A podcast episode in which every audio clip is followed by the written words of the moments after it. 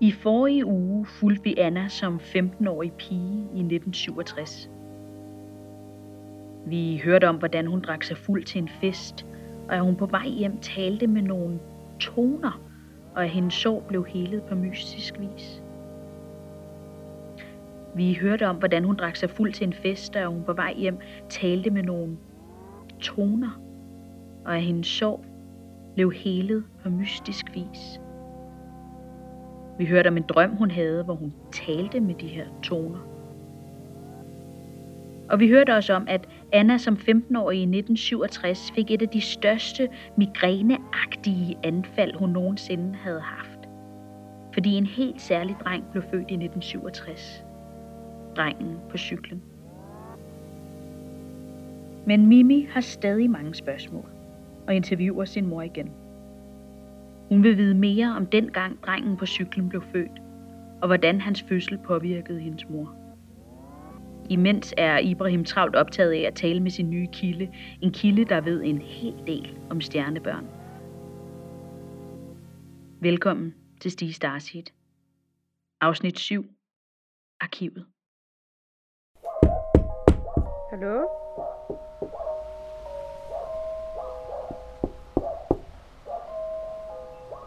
Hallo?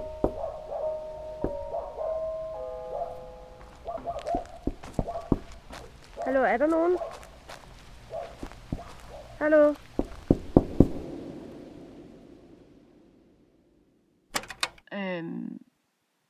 Ja, altså jeg gjorde mange grænseoverskridende ting i den periode. Men jeg var bare nødt til at finde det der barn, der gjorde, at jeg fik så voldsom en hovedpine. Det var så smertefuldt, og jeg havde så hørt fra en veninde, at en dreng var født i nummer 15 på Strandholdvej. Og Strandholdvej lå på den anden side af planteskolen. Jeg havde i flere år på det her tidspunkt haft svært ved at krydse de grønne arealer. Der var et eller andet, der holdt mig tilbage. Men nu var jeg nødt til det. Det virkede på en eller anden måde nødvendigt i mig.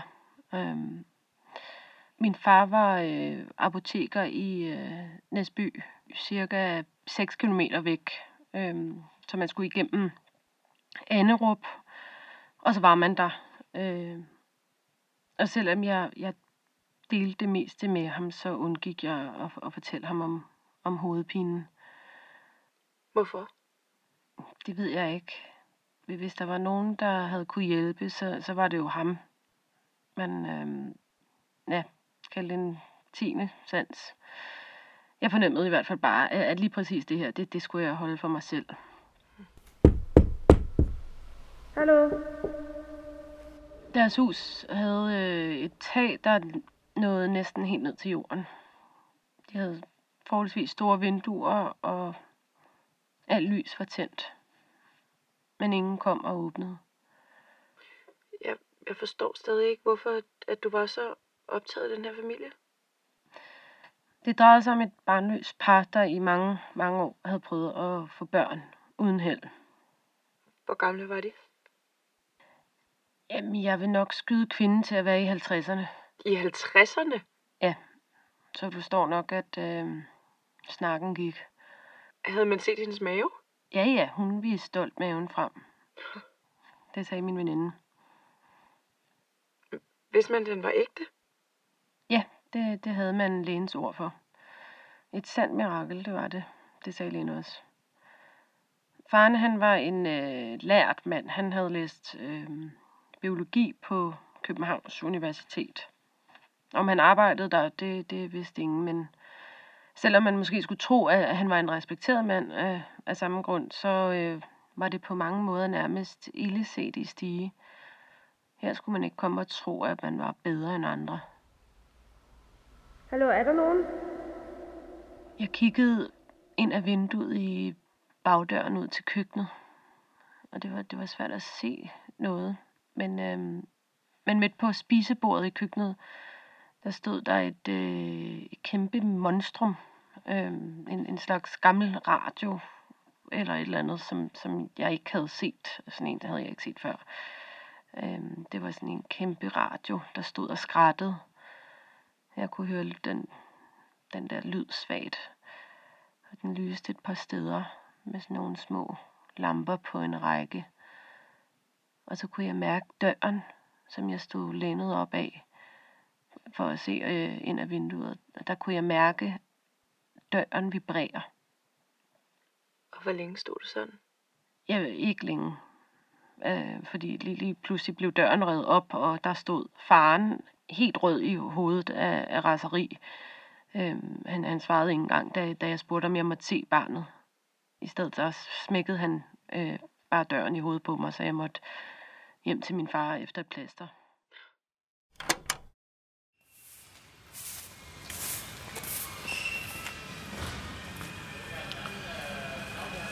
Hvem er du? Hov, undskyld. Se dig lige før. Ja. Hvem er du? Hvorfor sendte du videoen af den brændende mand? Og hvor har du den fra?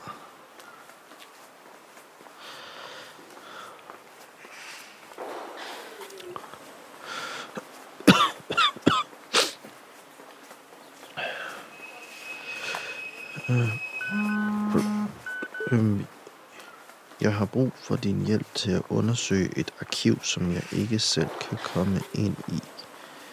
Et anneksarkiv, hvor der findes særlige filer. Men hvem er du? Spørgsmålstegn.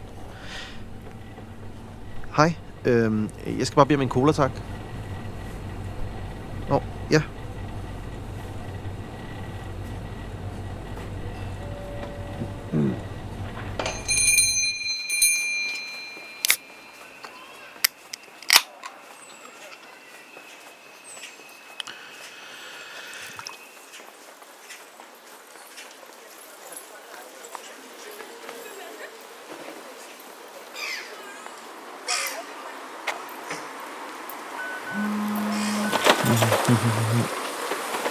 Du skal kigge i de kasser, hvorpå der står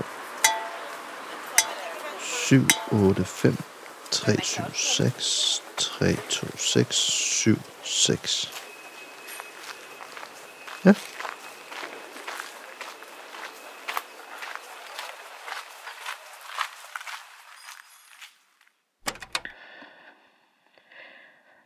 Min far var altid meget beskyttende.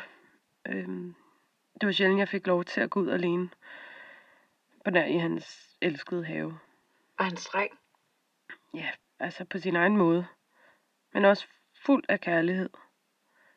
Det var nok ikke før jeg fik dig, at jeg forstod. Men du fik lov til at gå til fest? Det var en tabt kamp. Han var en meget troende mand. Og han tog mig altid med til gudstjeneste om søndagen.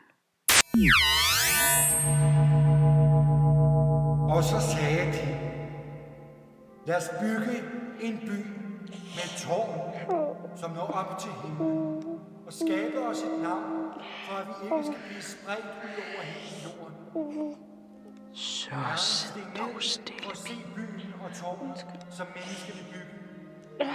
Så sagde Herren, se, vi er et folk med samme sprog. Når de begynder at handle sådan, vil intet af det, de planlægger, være umuligt for dem. Lad stige derned, forvirre deres sprog, så de forstår hinanden.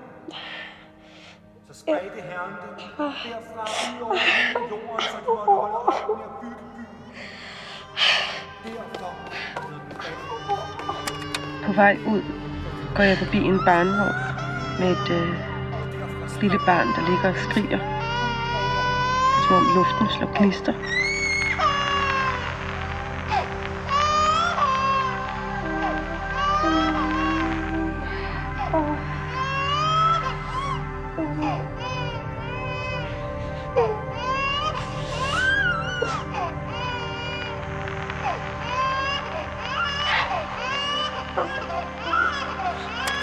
og det er ham, der ligger og græder. Det når jeg lige at tænke før strømmen går i kirken.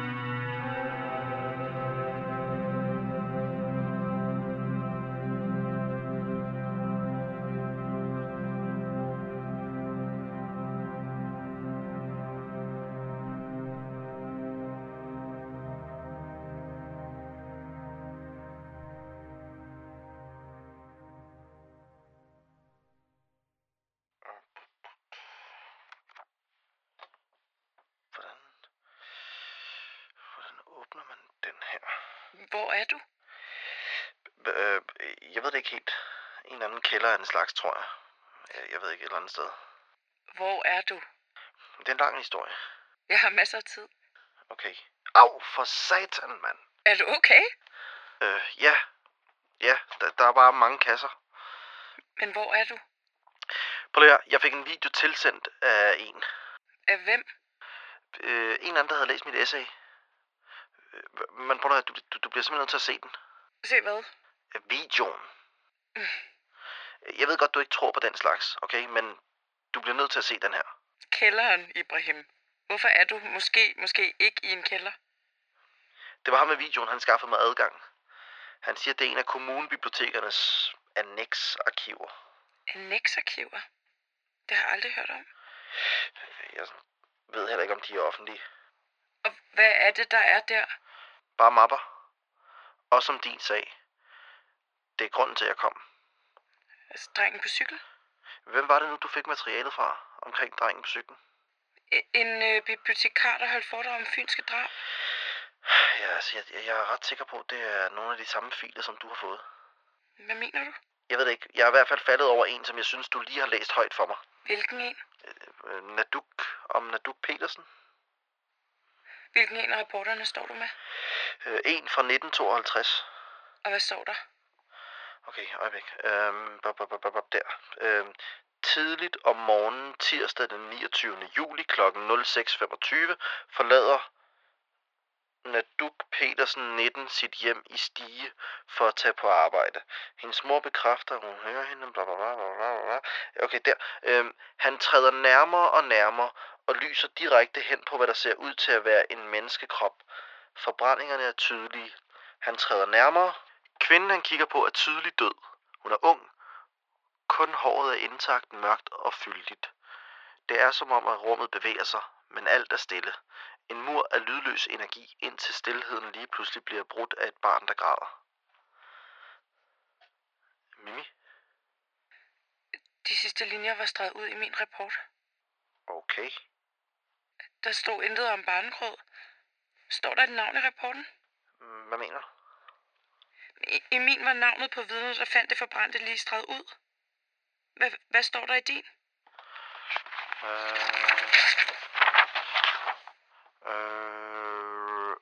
Også denne tirsdag den 29. juli 1952 lufter Herluf Lore sin hund. Herluf Lore? Hvad laver du her? Ibrahim!